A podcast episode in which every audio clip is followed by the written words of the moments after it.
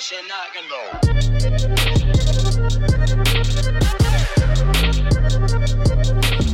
there, Vitamizers. Welcome back to the How Do You Health podcast. As always, I'm Allison here in Austin, Texas with Slenderella, and actually, big announcement today. The name of our brand is changing.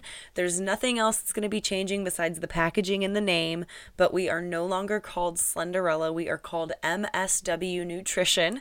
So this is the How Do You Health podcast brought to you by MSW Nutrition. And we will still keep the Slenderella name. It's just going to be the name of a couple of our supplements now.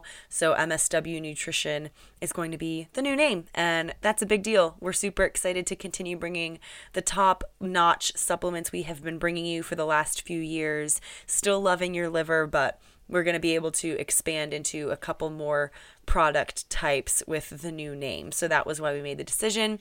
And like I said, same FDA-approved labs, same supplements that we already have, same names. It's just going to be MSW Nutrition, Bliss, Boost, all of those things instead of Slenderella. So getting on to the show, your hosts for this show, as always, are Baldo at Tex-Mex Yogi and Nurse Doza, aka John Mendoza. He is a nurse practitioner and chiropractor here in Austin. The two of them co-run MSW Lounge, and you probably noticed the name similarity, so there's your hint. But this episode's really interesting. We've been trying to get this episode published for a while now, and we finally made sure the audio was good enough to get it all wrapped up into one episode for you. But before I introduce our guest, this podcast is brought to you by MSW Nutrition. MSW Nutrition is a supplement line designed to help support your body in as many ways as possible, starting with the liver.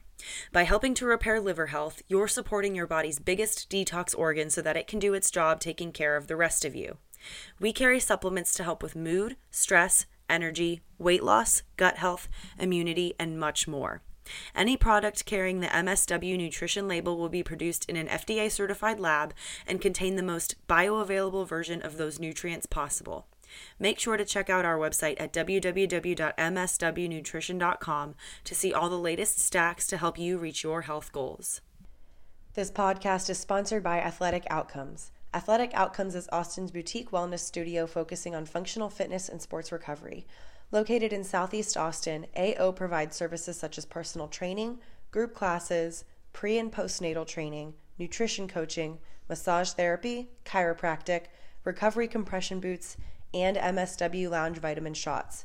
It's your one-stop shop for health and fitness. Check them out on social media at Athletic Outcomes to stay up to date on their events and programs. This podcast is produced by Flabs to Fitness, Inc. Flabs to Fitness is an online wellness company that specializes in mindful eating, personalized workout programs, and offers a subscription workout program for 20-minute workouts you can do anywhere. It's also a social media content firm for creation and scheduling of content and engagement with your fans on a variety of platforms, including this podcast. Find out more at www.flabstofitness.com. Today's podcast guest is Radhika Sud. She is a human potential coach, and the boys met her a while ago. They're pretty good friends, and she's not located in Austin and wasn't able to come in for this recording, so this is a Zoom audio, so it might sound a little different than the other episodes that you've heard lately, but it's a really good episode full of lots of information, and I'm very excited for you guys to meet Radhika. So without further ado, here is Radhika Sud, human potential coach, on the How Do You Health podcast.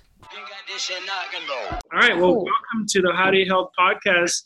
This is Radhika Sud, and she is human potential coach, and I'm with holistic prana, right? And so this is we met you, I don't know, maybe 2 years ago, almost three years ago. I think it's been a little bit. It's been 1 year since I moved, so yeah, definitely more.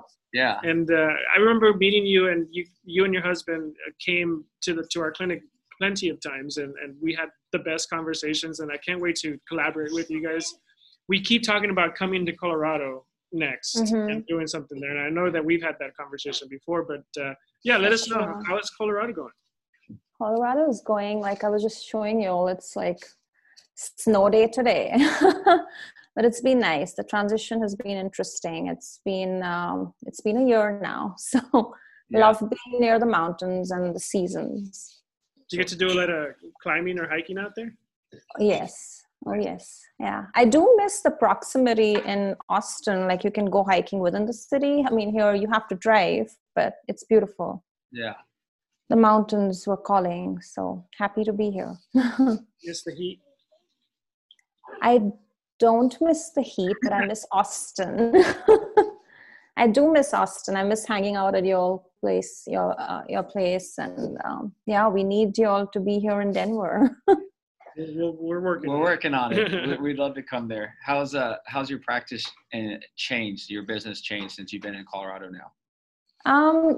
There's not much change. Of course, I have clients that are all over the country, so I have my Zoom, like how we are chatting, and it's been pretty good. I'm also partnered with a local wellness center here where I see clients face to face. So that's been nice as well. That's great. That's awesome. So Radhika is a, would you call yourself a biohacker? Yes. In fact, that's how we met, right? Because Dave had found your... Yeah, that's right. And I happened to be dropping him that night, and he said, "I'm going for this IV," and I'm like, "Who are these guys?" That's because right. I would take all his recommendations very seriously, and that's how I found you. So I remember that. Yes. Yeah, that's right. Yeah. So that's 3 years ago, South by time. Yeah. Around this time. Yeah, he was here for South by. That's where I met him. Yeah, I was doing some activations and speaking at their wellness event. Yeah, yeah. So you were a official bulletproof coach, right? Right. Okay. And So we met you because you dropped him off, Dave Asprey, and then we got to talk with him. We got introduced to you, and then we hit it off. Mm-hmm. I guess you'd come by and talk about, just health optimization and talking about, what it looks like to promote longevity. What are things you're doing with your daily routine to promote, anti-aging, just as well as health and wellness. And so you're pretty well-rounded, and I think you incorporate that a lot into your practice, right? And the people that you, and so when people come and see you as a client, they take a call with you. You talk about potential. What does that really mean? Health potential. Mm-hmm. Human potential, yeah. Mm-hmm. So basically the bulletproof program that I did, the coaching, they renamed to human potential coach training. But it's not just what we read in the, about biohacking, which is like all the tech pieces, but it's a lot about the mental, emotional. So it's really helping the clients, potential clients and the clients, move them from their head space and get them to their heart space. Because when you meet someone, I'm sure when you all meet potential clients, when they walk in, they're like in their head space, like, I want this, I want that. I mean, it's more like result driven. They don't really know why they want that. So the human potential coach training was really centered around a state of presence.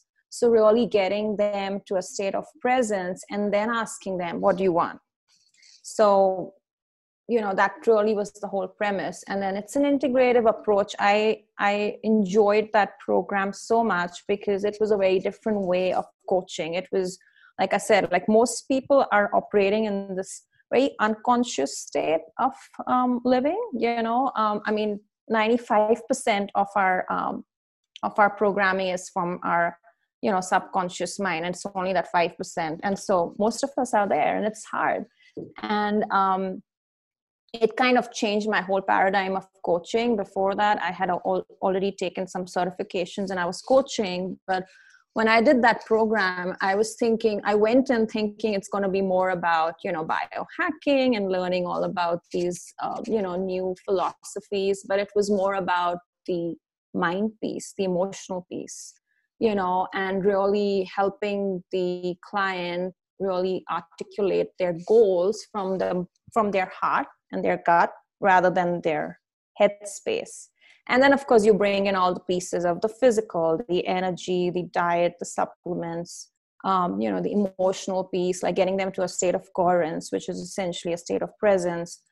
And then, really working on their resilience, their emotional health, their relationships, their mental, which is their cognitive health, how energized they are through the day, at the end of the day. And then their spiritual, of course, and their life purpose. I mean, everything is connected. So the whole person, the whole mind, body, energy piece. So yeah, it's like I call it like a conscious transformational process. And it's really like, they come in with one goal, which is mostly weight loss related, or just feeling lighter, or maybe sometimes sleep. And then we start talking. Yeah. And then it's we always talk about how people, like, they're always wanting energy and they're always wanting weight loss and they always want to sleep better, right, kind of deal. But I also feel, as working in our field now, I've also felt that that's usually the only things that they are comfortable speaking about, because it's almost like everyone wants to be skinnier, so I'm not going to be weird about talking about being skinnier. Or like everyone always says that they're tired, so it's probably not weird that I said that I need more energy. Right, like no one needs enough. So, but then there's obviously more to go through that, right? It used to be more like people were just tired and like they want to be skinnier, but I think it's just those are the things that they're comfortable talking about until you really start doing it, right? Yeah. That's true. Yeah, I think they're looking for it's more like an inside outside, but they are going from the outside in.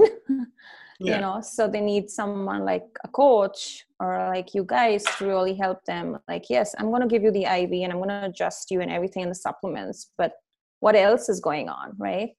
Well, will you speak up to our listeners about like what got you into coaching in the first place? Because we know your story, but we love your story. So can you share what got you interested into coaching? Sure, it was definitely like one of those organic ways. It wasn't something I planned. So I was in executive search, like hiring C-level executives for, big corporates and across the industry, mostly banking and financial services. And I loved what I did. And I always was intrigued by the human mind. So I'd studied psychology and done my MBA in human resource management. And that seemed like, being around like people and connecting with people seemed like really something that my heart was like, wow, I love this. It was really intellectual stimulation because I was always interacting with C-level people. So it just brought me a lot of satisfaction and I was really passionate about it. But my health was going on the downhill and I wasn't even aware. I was like work on the weekends, making good money, just party, drink, eat out, travel. And my gut health was like going down. I was diagnosed with some weird, and in retrospect, I think it was just a food sensitivity, but I was diagnosed with some intestine infection. I was put on like 6 months of antibiotics without a probiotic at that point. I didn't even know. Even though my father was always like into the homeopathy side of things, and he would always like, that was his hobby, not his main profession. And so I was always like surrounded by alternative ways of healing myself, and I was open to that. But I went through all that. But really when the shift happened was when I was in Chicago and my mom got diagnosed on her 60th birthday with ovarian cancer. And up till that point, she had not had any health issues, physically.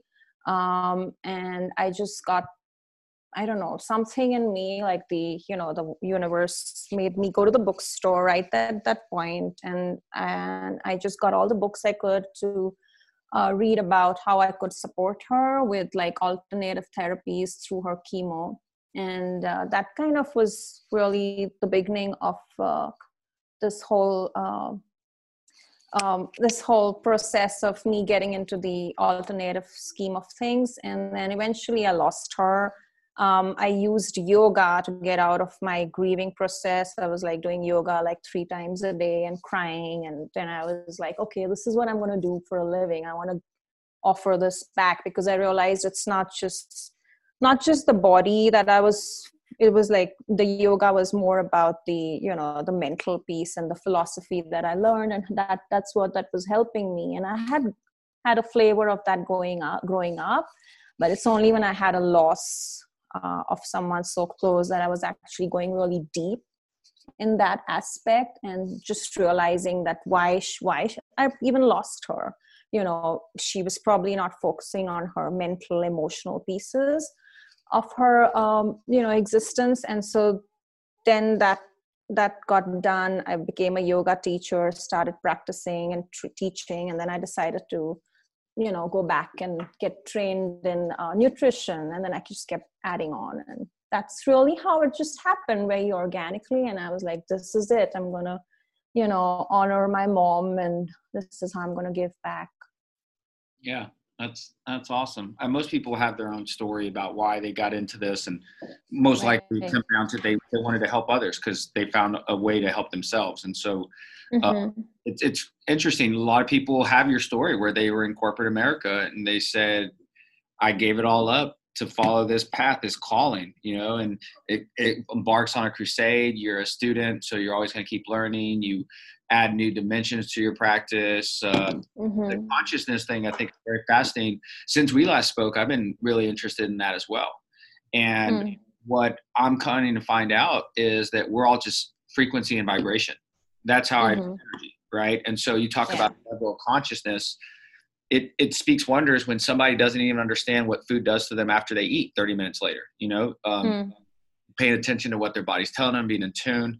But then at the same time, if you can look at health in a sense of if a sickness and disease thrives in a negative or lower frequency kind of approach, our bodies thrive in a higher frequency. And for most people, you have to be functioning at a higher frequency in order to achieve whatever it is that you're trying to achieve in life, right? So it's a promotion, it's embarking on a new hobby, maybe trying to date, whatever it is, you're trying to expand your mindset to include maybe getting out of your comfort zone.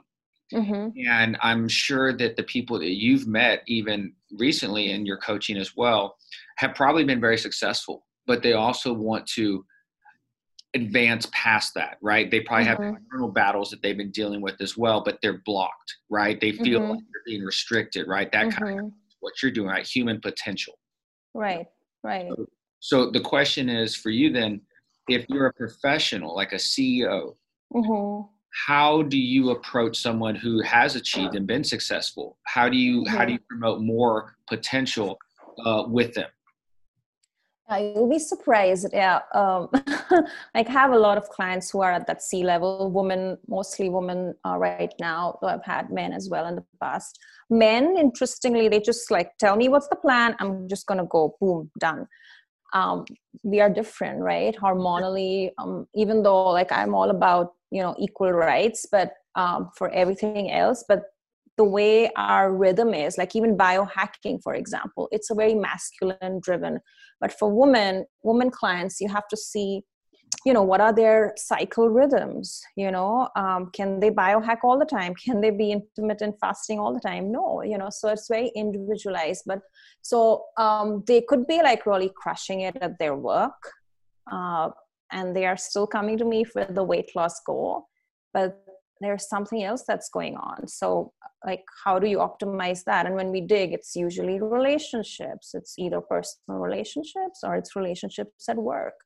And so there's a place for them to optimize there, So like you rightly said, it's when you're looking at creating some clarity or some new goals, are you creating it from a higher frequency or you're creating it from a lower frequency? So whenever they come, I don't necessarily use that word, but I'll be okay, if you're looking at creating, let's say you have, your goal or your value is to achieve excellence in your life, but let's see if you're working on this goal and you're coming to me for the mindset, which is limited, or it's using the language is so important. Sometimes they're I just can't do this. And that's a language which just gets them in a lower frequency.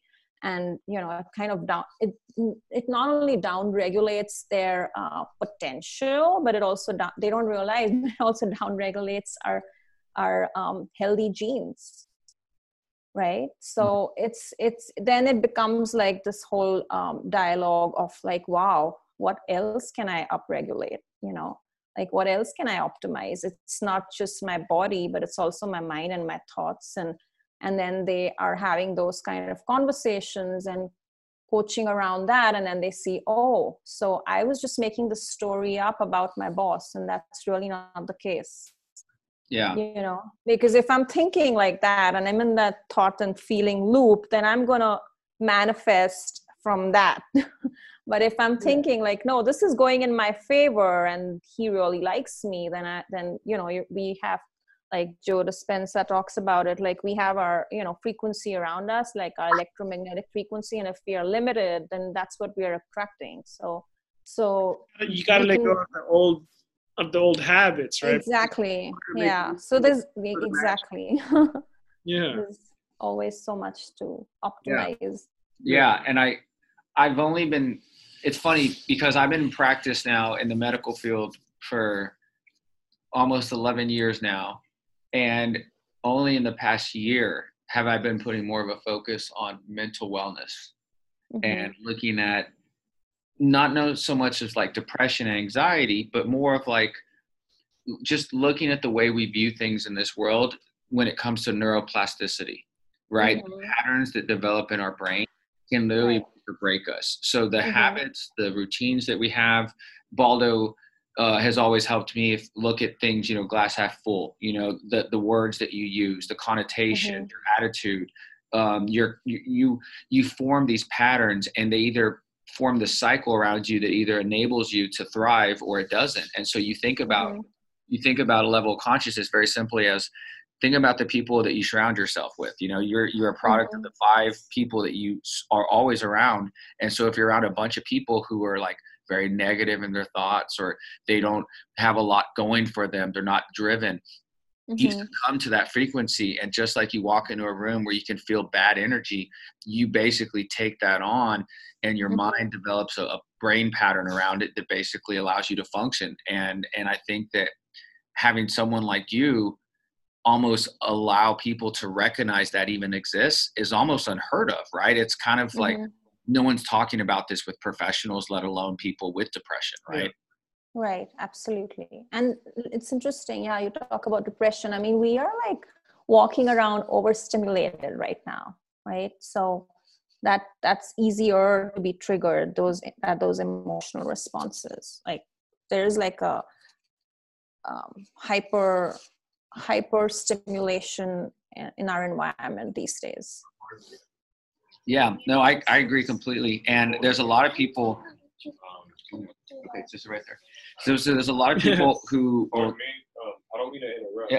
What's going on? Are you guys? We're recording a podcast right now. Oh, so. I think there's a training in here at 6:00. I just don't know. Schedule. They told us maybe not that we could use it for right now. So if we have to leave, I guess we'll have to cut it off. Okay. And I'm just trying to find where the training is. Okay. Thank you. Sorry about that. As you can tell, we'll just shoot a podcast almost anywhere. So, so we're actually here at the Y right now, actually shooting it. And so we had to rearrange our schedule, and so we're accommodating. So, but getting back to the level of consciousness, there's something that I know even Dispenza has talked about too, and the negative thoughts can make you sick. And I know cytokines are an inflammatory response that we have in our body, that whenever we're sick, we raise white blood cell production to basically fight off infection. And negative thoughts can also raise cytokine production, which is basically negative thoughts can increase an inflammatory response in our body.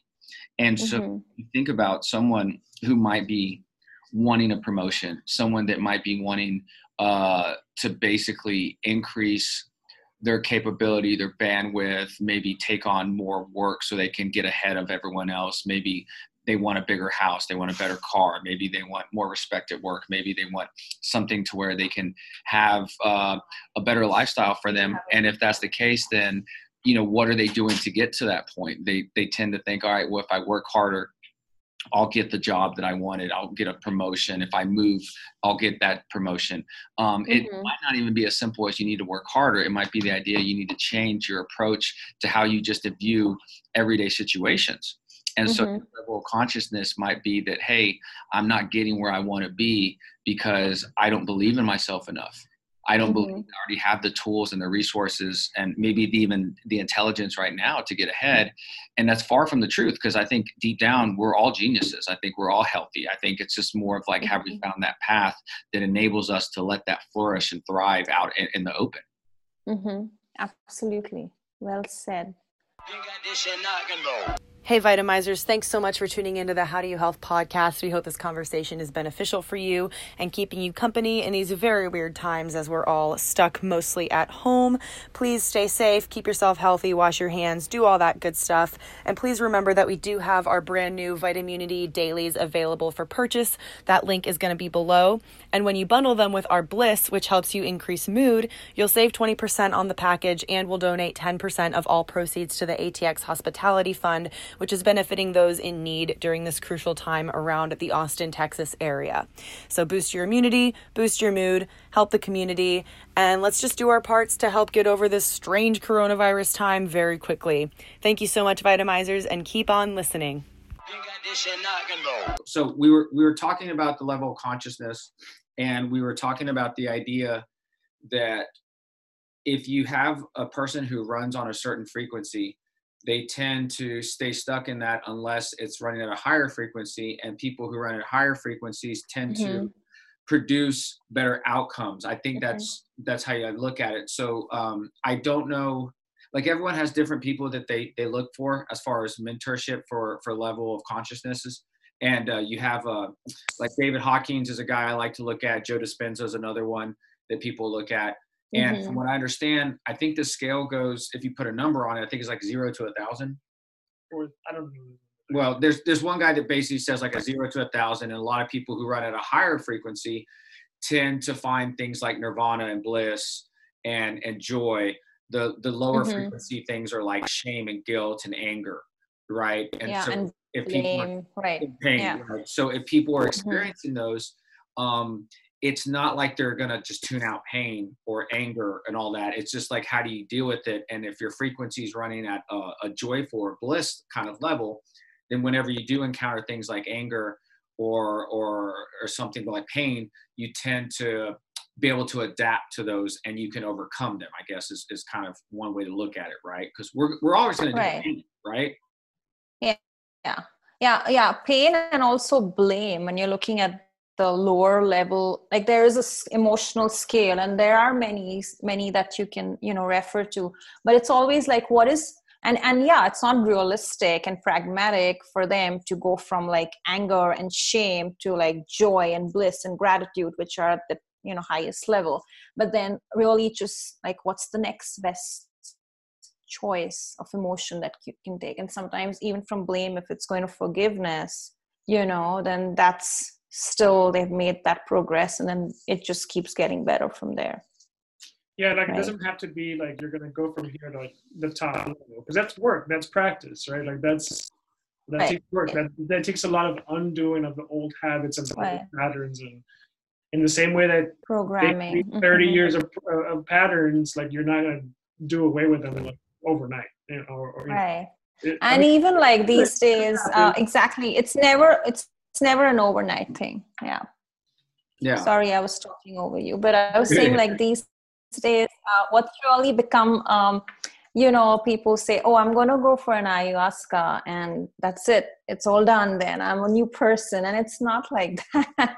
I mean, I've personally had that experience. So, I can talk about it. Well, it's funny you bring that up, because all week long we've been talking about like the psychedelic experience, right? And it's interesting because it's becoming more mainstream now, because people are looking for ways to release the blockage that's holding them back, right? And so psychedelic experiences like ayahuasca journeys are just another approach to try to remove that blockage.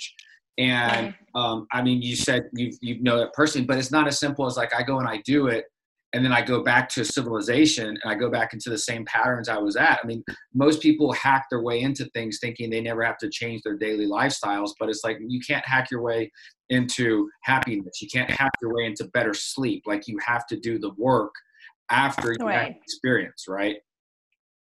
Right. Right. Yeah. Anything that you have to sustain for lifelong, it requires deep work. It's not that the superficial work or what is mainstream, I'm going to do that.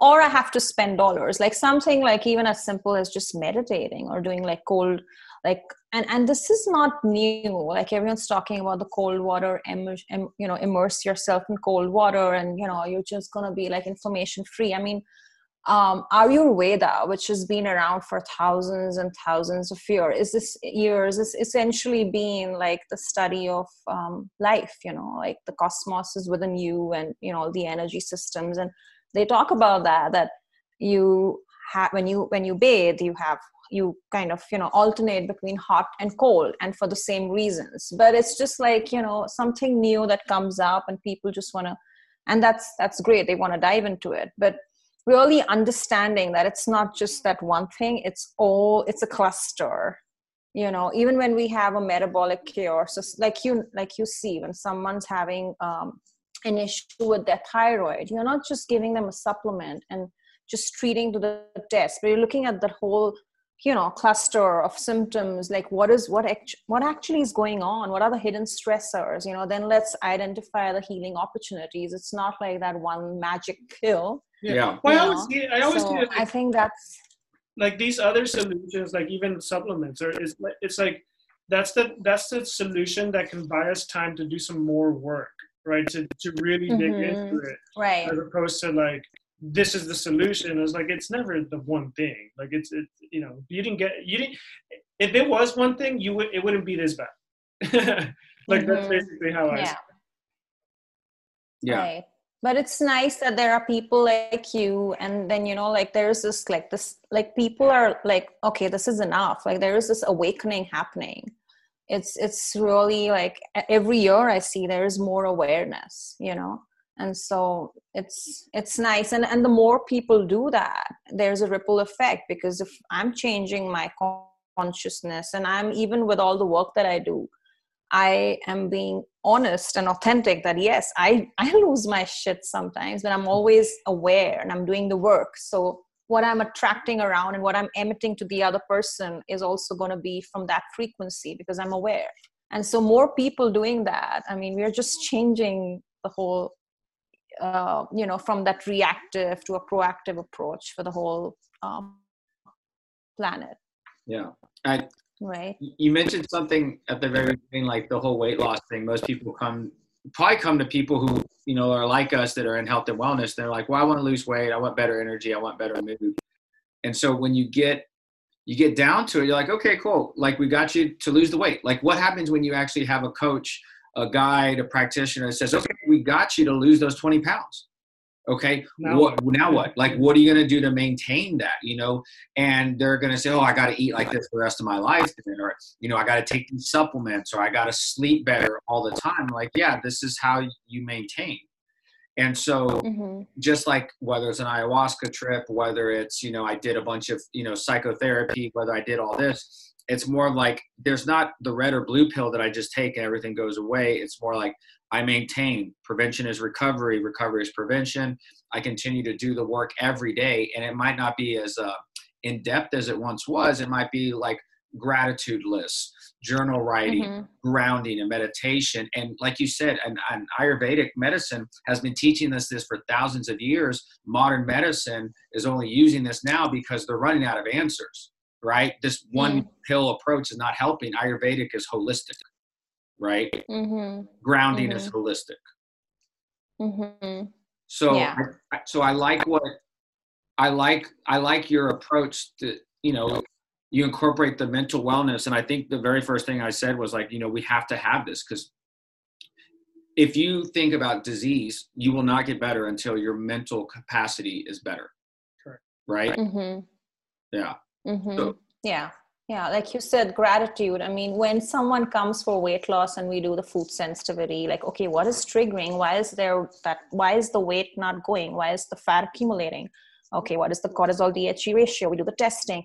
There's still something going on, and then we'll keep doing that. But at the same time, how do you begin your day? Are you doing a gratitude practice? You know, I mean, like all those things. And they're like, no, let's let's just start with one thing. Let's just figure out one thing. I'm like, that's not how it's going to work, because it's not going to be sustainable. It's not going to give you that, you know, magic outcome, and it has to all work together. So it's your morning, how you start, and that can shift every day based on how you've slept. And, you know, so it's you're right. I mean, it's like the whole approach is so integrative. It's not like one piece. You have to work on it every day. And then, like, you both do it, I'm sure you will want to sustain it because you're seeing the result, right? So that's what happens when they see the results, and then they don't want to let go for life. And that's really what I strive for, like, that when they come, they don't even know, they don't have any idea that the transformation that they will leave with, which will be all these little habits that has created resiliency and have created like this new person who's now attracting new relationship, new opportunities from that level of consciousness, which was nothing compared to where we began. So it's very gratifying. It is on many levels for you as the practitioner and the coach, and also the client, right? Because mm-hmm. you know, there's a lot of information out there, right? Like, you are very knowledgeable, mm-hmm. you study, you read, you listen to podcasts, you know, you hear about what's going on, and you're always up to date. It takes a lot of effort to get to that point, right? Like, think about mm-hmm. how much daily effort it takes to, like, learn a new habit, to learn about health, to study what your body's doing. But we have the resources, right? Like, you mentioned blood tests. Like, how many blood tests have you done over the past 5 years for yourself? Mm-hmm. Right. For myself. Yeah. I mean, how many? Count. Right. You're like, oh God, I did two last week. You know? So yeah. Sorry, kids are coming again. There you go, buddy. Yeah, no, I love that you brought up Dispenza. I just took a road trip in Europe, and I had just picked up his Supernatural book, and I love that book. I was already doing some deep work, but because I also had the time to do very focused work and not like, oh, I'm going to read this chapter and then have to go to work. And I got to really dig into it. It's just magical what we can do, what our bodies can do. Mm-hmm. And the fact that in this country, there's so much illness, right? And chronic. And it's just like, it shouldn't be the thing, right? Because our bodies can do anything we ask it to, and right. release mm-hmm. us. So it's like, what else can we tweak? Where else are we off center? Like, my meditations in the morning, I see that, like, and I say this all the time, I see that, like, my calibration time, because it's like, even if I just give myself 5 minutes, I can hone in. And if anything throws me off, then I immediately know it. But if I start my day with my energy being all over the place and something throws me off, then I don't recognize it because I was off to begin with. Right. That's amazing. And when you have that consistent practice, you notice it. You notice the difference. But then you also need less of it, and you're able to, like, for me, whenever I get triggered and I have that awareness and I'm checking, oh, I need to go do more, you know? Yeah. And so it's constant. And yeah, like, he talks about it, like, each of our chakras, and they're related to all the organs, and they all have their own hormones. They all our emotions are stored there, and they kind of, like, you know, they lead to that neuropeptides and the neurogenesis, and it's all, like, related depending on how you're thinking and the feelings and the thoughts, and it's like this whole chain. I mean, and he has the data to prove it. That's cool. Like, that's evidence based, right? Right. Yeah. It's have you done any of his meditations? Oh yeah, I'll do them all the time. I do them every morning. Right. A version of, well, at least one of them. My favorite one is, and the one that I feel is the most attractive of like manifesting power wise, is when I really go and I'm like blessing this each of the chakras, centers. Yeah. But I say it out loud to myself before I get into like a deeper meditation. I was like, I love this chakra because you taught me this and that, and I love this chakra because it helps me tune into this. And I don't say the I love you until I can actually feel that energy, that heartbeat in that center. And then I just get going, and it's almost like, hey, let the universe know the answers, and I can just, you know, I know what my intention is, and I just don't know how it's going to happen, because if I think about it, then it's probably the wrong answer, because or else I wouldn't have done it already. And so just let the universe know kind of deal, and then just magic happens after that. It's I know, right? Amazing. Yeah. Yeah. It is amazing. Yeah. So how often do you meditate, Radhika? I do it every day. Every day? Yeah. So I think it's become, I have to be honest, from Austin, we had a lot of shit that happened. The opportunity that my husband moved for, that didn't exist, because the whole team that hired him, they left within 2 months. And we had sold our house in Austin. So we were like, okay, we don't have a house, you don't have a job, I can work from anywhere. So shall we go back in comfort zone, you know, because my daughter was missing her friends. We were in a new city. I just had one close friend here. I wasn't meditating that time because we were living from Airbnbs for 6 months. What we're going to be doing, it was like most unsettling time. And then I started coaching more. I'm like, shit, I'm coaching, I'm not doing my practices. Like, what is going on? I was extremely ungrounded. And then I got back. We started living in the mountains in the summer for 2 months. I said, listen, let's just stick here, because going back into comfort, there is a reason why we came here. So let's just play around with it. My daughter was out of school, and we just had all this freedom, and we stayed in the mountains for 2 months, got back to everything. And it just went to the next level. And then we realized, I mean, it went like my meditation practice went like, I think 10x. And then I realized this is why I moved, you know? So there's always that reason. I mean, it did go off when I was transitioning from Austin. I mean, after 10 years living in a city, it was a big transition. So it went off that period, but it came back 10x. And it's like the only thing that sustained and helped me ground into the change. That's awesome. That's great. I felt a difference when I meditate first thing in the morning. I was telling Baldo that I did it consistently in December, which I guess was a couple months ago. And we had like one of our best months ever. So I could totally tell a difference in the idea that we had. Like, it was simple, because like, think about it. When someone does like any kind of like 30-day challenge, they do a new diet plan, they're doing it with the intent that they're trying to see immediate results. And if you're like us, you know, you want data, you want evidence that it's working, right? Oh, I'm losing weight. That means my clothes are fitting looser.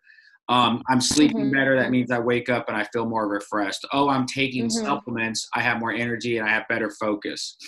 Well, what happens when you meditate, you do feel like a calming sense, but then you're not meditating with the idea that you're going to lose weight. Right? You're not meditating with the idea you're going to sleep better. You're meditating with the idea that, please let my body be in the position to hopefully sleep better, right? Like, I need to calm my nervous system down just so I can let my body be relaxed enough to where it can fall asleep, right? And so it's very hard, because like, I don't know how long you meditate for, but it's very hard to meditate for long periods of time without being distracted, obviously, right? So I think that's really the practice. It's a practice. That is the practice. Because there was one shaman who said that, I always, when I teach meditation, I ask my students to practice it like in like the crowded place, the nauseous place, because that's really where you're testing, because the outcome and benefit is really felt. Like, how do you react and respond to the external environment when shit happens and things are thrown at you? And that's really when you really feel the outcome of the benefit, you know, the benefit of your meditation practice. So I kind of play around with that. If I'm being, you just feel more resilience, you know, in yourself. And that's like the yoga of life, right? Like, how you show up. That's really... Yeah, it's like a metaphor for life, right? Like, hey, there's so much shit that's going around me, but yet I'm able to handle anything and not be distracted. I'm still focused. I'm still like locked in, you know, I have a game plan. Balder would, when we go to music festivals sometimes, like Balder's meditating in a crowd of people dancing to like house music, right? There you go, yeah. Yeah, and like, yeah. And like yeah, that's like flow state. Yeah, it's kind of interesting. We've met many different very successful people in military and business, many walks of life. And, you know, I'll ask them, like, how do you keep your sanity? And they're like, I meditate. And it's meditation for me growing up, I thought it was like something that only hippies did, right? And then if you go to other parts of the world, it's part of a religious experience, right? And then you say, well, this other part of the world looks at it as spirituality. Other parts of the world say, this is my medicine, right? So it's at one point, we're going to start talking about mental wellness with meditation and grounding as saying like, this is taught in elementary schools to kids. Like this is going to be saying like when, instead of the kids who have ADHD not having, I mean, instead of giving ADHD kids, you know, medication to basically just turn off their brains or to have them super hyper focused with a stimulant. Now we're going to say, no, we're going to teach you how to breathe and downregulate basically all the stress that your body's encountering to where you use that energy for your benefit, right? Like imagine instead of saying, hey, I got all this weird energy around me that's throwing me off. What if you say, nope, I'm so centered that I can take that energy around me and utilize it for something greater, something bigger. I read a report recently about the great results that some schools district was having where they replaced detention with meditation. And there was this whole report about increased test results, increased like everything. They just focus and concentration. Yeah, it's just like so simple. Yeah, a lot of schools are doing that. Yeah, even like my daughter's school day, and I do this with my clients as a coach is like a value exercise. You know, like really understanding. What are your values? Like, what is your why? Why do you want to change, right? And I was impressed to see that they had that in my daughter. She's in middle school, and they had that in her school. And I was like, I wish we had that growing up because then I wouldn't be doing this work, you know, starting from this level. But that's amazing. What it's interesting because I grew up Christian and maybe or Catholic, but maybe I never understood it correctly, or maybe it wasn't explained to me correctly, but for me it was always like praying for the things that I didn't have to come with me or to come to me, and it's like just pray to God to, you know, and yeah, there I was aware that there was different ways to practice, there was different ways to ask God for different things, you know, like don't tell him this or don't say it this way, say it this way. And my meditation practice is completely different. It's just more of like, hey, I just want to focus on the fact that I'm grateful for a bunch of different things. And intentionally, I would love for these things to happen. If they do, great. And if not, that's great as well, too. And then they just happen. You know? And maybe, like I said, maybe I just understand that process a little bit better. But to me, I mean, that's how I see it now. It's just like, hey, it's all good. It's all good. Yeah. Gratitude. I know. Yeah. I grew up with that. I was told that when you're praying, like just say, thank you. Thank you for what you have. I mean, I didn't really understand the deep meaning behind that as much, but I just did that, you know, thank you. But that's like, yeah, that's what they say. If that's the only prayer, that's what you pray, gratitude. Yeah. Cool. Do you have your kids meditate? My daughter, she used to, when she was younger, she even recorded her own guided meditation. Oh, really? You know, but now she's like 11. Yeah, she did. Yeah, she was a mini health coach, but now she's too busy. Yeah, she's your apprentice. Yeah, I mean, I'm sure your kids as well, you know, they learn from us, right? His Omar, his oldest, he'll grab me anytime he sees a bonfire. He's like, "Do you want to do meditating with me?" I was like, "Yeah." Oh. It was I just sit there, and I was just like, "Yeah, this is cool." Well, it's interesting because he's almost 5. He's 4 right now, and so he like, how do you explain how to meditate to a 4-year-old, right? Like, I'm very scientific. And so it was interesting when I was trying to explain meditation, I was going too in depth. Bala just basically said, like, just close your eyes and breathe. And he did, like, the 4-year-old closed his eyes and, like, just started kind of breathing. And I was like, oh my God, like, that's like the most simplest thing in the world. But how many times have you ever he's also seen me do that. Yeah, like, but think about this. How many times have you told, like, one of your clients, like a 40-year-old, just like, man, when stress is getting to you, like, just close your eyes and breathe, right? Like, just maybe that will help you. Mm-hmm. And it does. Yeah. Like, a lot of times it does, right? Like, yeah, like, own up to what you're experiencing, embrace it, and you'll get through this. And there's been times people are anxious and they embrace the anxiousness and all of a sudden they get through it. I've talked many times this week about people crying. You know, one guy came in and said, I cried every day this week. And which is good. Which is, I'm glad you said that, because he thought it wasn't. Yeah, then you're suppressing your emotions, and then that will manifest in some other area. So Dr. Tara Brach, I don't know if you follow her. She has this acronym for an inquiry that you set when you, she's a Buddhist practitioner for meditation. And she has this nice approach, which is called RAIN. So it's like R is for recognize what's coming up when you're meditating. A is for allowing. So whatever it is, if it's pain, it's grief, you know, just allow it to come up. And then RAI, R-A-I, then I is to, like, really inquire, like, what's going on, right?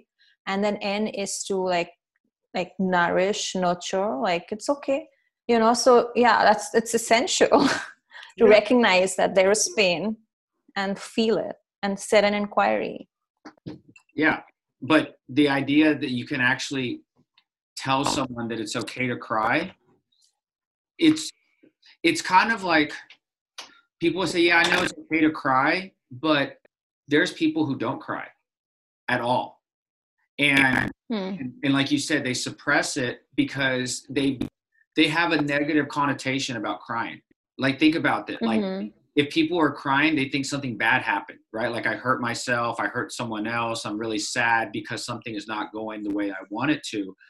Or just the whole idea, like, boys don't cry. Or boys don't cry. And so I'm like, but, like, it's okay to cry. We have a book that we read to the boys that's the okay book, you know, like, it's okay to be sad. It's okay to be happy. And you tell a 4-year-old that, and they're like, yeah, that makes sense. But you tell that to a 40-year-old, and they're like, no, I'm not supposed to be sad because I look at Instagram all day and everyone's happy. And I hear stuff, I see stuff on TV. Well, I mean, that's the truth, because we're posting about the idea that we're supposed to be running level of consciousness at this high. And so it was interesting, because going back to the numbers about bliss and joy, it's your high levels of frequency. I asked Balder, I said, so does that mean you're always high, like happy? Like, you're always blissful? Like, what happens when you're sad? That's natural. He goes, no, it can go up and down. Right. Yeah. Well, the idea is that you recognize it, right? Like, exactly.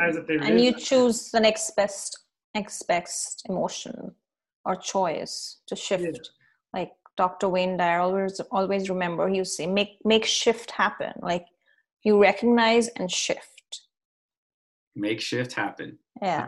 Yeah. Something like that. no, that's exactly. Yeah, no, it's true. Because like, we always talk about adapting. Right? Adapt or die is basically what it comes down to, right? And so, yeah, like, you pivot, you have something that goes not expected. Like, we were talking business, and this is kind of cool, because since we last spoke, like, you know, Slenderella has really taken off. And nice. And we looked at projections this year, and Baldo talked about sales, and he threw out some, you know, really high number. And someone asked us, like, well, how are you going to get there? And it was funny, because the person asking Baldo this question is very analytical, very data oriented, right? And Baldo goes, well, I just believe it's going to happen. Like, I know it's going to happen. I believe it. And you could see this engineer was like, yeah, but you got to show me numbers. You got to show me, like, how you're doing it. And so sometimes just that belief that it's going to happen is enough for some people. For others, no, they're like, I want some security. I want to feel this. And so you imagine that you have two sides of the spectrum, even just in business. Imagine what that goes on in our heads. Like, we have, you know, the left side versus right side. Like, no, I do believe this, but, you know, like, I have to see some kind of hope that we're going to get there. Mm-hmm. And it's very hard for us to just let that guard down to it. Just believe today is going to be a good day. Believe that crying's okay. Believe that you're going to find happiness one day. You just have to get your body prepared to when it actually happens, you're not shocked. You believe that it's going to happen. He even says, like, when you meditate on something, imagine the feeling of it actually happening. Mm-hmm. Visualize that sensation. And mm-hmm. when you finally feel that it happened, mm-hmm. that's when your body's ready to receive mm-hmm. whatever you meditate. And that's also when you let go, right? It's like, all right, I'm right. Like, yeah. let go and then just let the universe bring it. Bring it. You know? Yeah. Exactly. Yeah, exactly. So, yeah, that's, I think that even Joe Dispenza talks about it, right? When you're trying to manifest from the quantum, like imagine that it's already happened and feel it. Yeah. Right? That is a little more advanced. I'm not going to lie, right? Like you have to, the practice of it, right? Like building up to that. Right. Yeah. Right. Yeah. Yeah. Yeah. The practice can start with a lot of crying. In fact, a lot of people who start meditation, they just realize, oh shit, I was suppressing a lot of emotions. Oh, it's interesting. And then because a lot of people, they suppress their trauma. We've all had trauma. Everyone has had different, and then they just suppress it. You know, I'm fine. I'm really fine. But then they realize that, yes.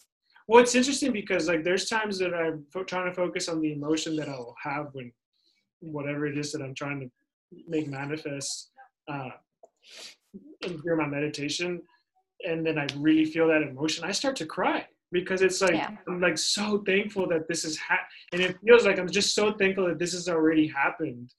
And then mm-hmm. I'm just bawling in tears, and those are more happy tears. Obviously, I've had like sad tears as well too, but it's a different one. It's more of like thankful tears, and then you get out of this thing and it's like, okay, we're back here, so I guess I'm in the right path, you know? Yeah, you're really feeling that heart emotion. Yeah, it's cool. It's fantastic. Yeah, well, I think that's why people are trying to search for that. I think really what it comes down to is people do want to cry. They want to feel more than just one emotion. Right? Mm-hmm. They want to feel multiple emotions. We should throw a crying festival. A crying festival. What a concept. Yeah, like they have like laughing yoga. I remember growing up, I lived on the beach in Bombay, and we used to always have a circle of a group. They used to do like laughing yoga. Yeah. Which was, I would see that as crying, because I mean, even in yoga, like they say, like, you know, sukha and dukkha, like they're part of the same coin. I mean, if you don't experience dukh, which is sadness, you're not going to experience the other side. Yep. It's a human experience. Like you could be a psychic, but you will have a human experience, and it's okay. Like I'm not perfect. Like I tell my clients, and that's when I get real with them. They get real with me, you know, like I'm not this perfect person out there. I'm a work in progress, always learning, always transforming. Oh yeah. Oh, trust me. We're in the same way. I've had people tell me, like, you're epitome of health. You do all this stuff and you fall. I'm like, look, the first time I did back bends in yoga, I bawled my ass off. Like I was crying like a little baby. And I looked over at Balda and I was like, this is why you bring me to yoga, for me to cry in front of like a bunch of people. Like, I'm not going to sign up for this again. But then when I did, I felt good thinking like, wow, I needed that. Right. Mm-hmm. And so there's a lot of times people will simply say, I don't know what I need, but I know I need something else other than what I'm doing right now. And so I think when they come to you, you're giving them that other option to say, well, here's the other thing you can do if things aren't working the way you want it to, right? Optimize, mm-hmm. human optimization, mm-hmm. right? So I know this has been kind of an unorthodox episode with everything. I know you've been very gracious. As a mom, you understand. So I'm very thankful, though, to have met you, and I'm glad that we did get to connect here in Austin. You and your husband are wonderful people. We do miss seeing you all the time, because I think we're seeing you quite a bit before y'all moved, and mm-hmm. We still didn't get a chance to have dinner, so we need to have dinner, right? You know, And yes, maybe in Denver, come visit us. Well, we will eventually come there, and we want to see it. Like I said, I've never been, and I know you're doing great things over there, and we still feel the effects, because obviously even being in Colorado, we still feel your presence and are resonating even more with what you're doing now, right? So I thank you for joining us. I applaud everything you're doing and helping so many people. If somebody wanted to find you, how would they find you? On Holistic Prana, that's how I'm known on Instagram, and on my website's Holistic Prana as well. Awesome. Thank you so much. Thank you for having me. I loved reconnecting, and hopefully we will see you soon. We'll see you soon. I'll come out climbing in September as well too. So. I'm coming out there this year sometime too. I just don't know when, but yes, when we do, we'll finally sit down and have that dinner, and we'll talk about it. For sure. We'll talk about meditation and all the good things. Well, thank you so much. All right. Okay. Thank you. Thank you. Bye-bye.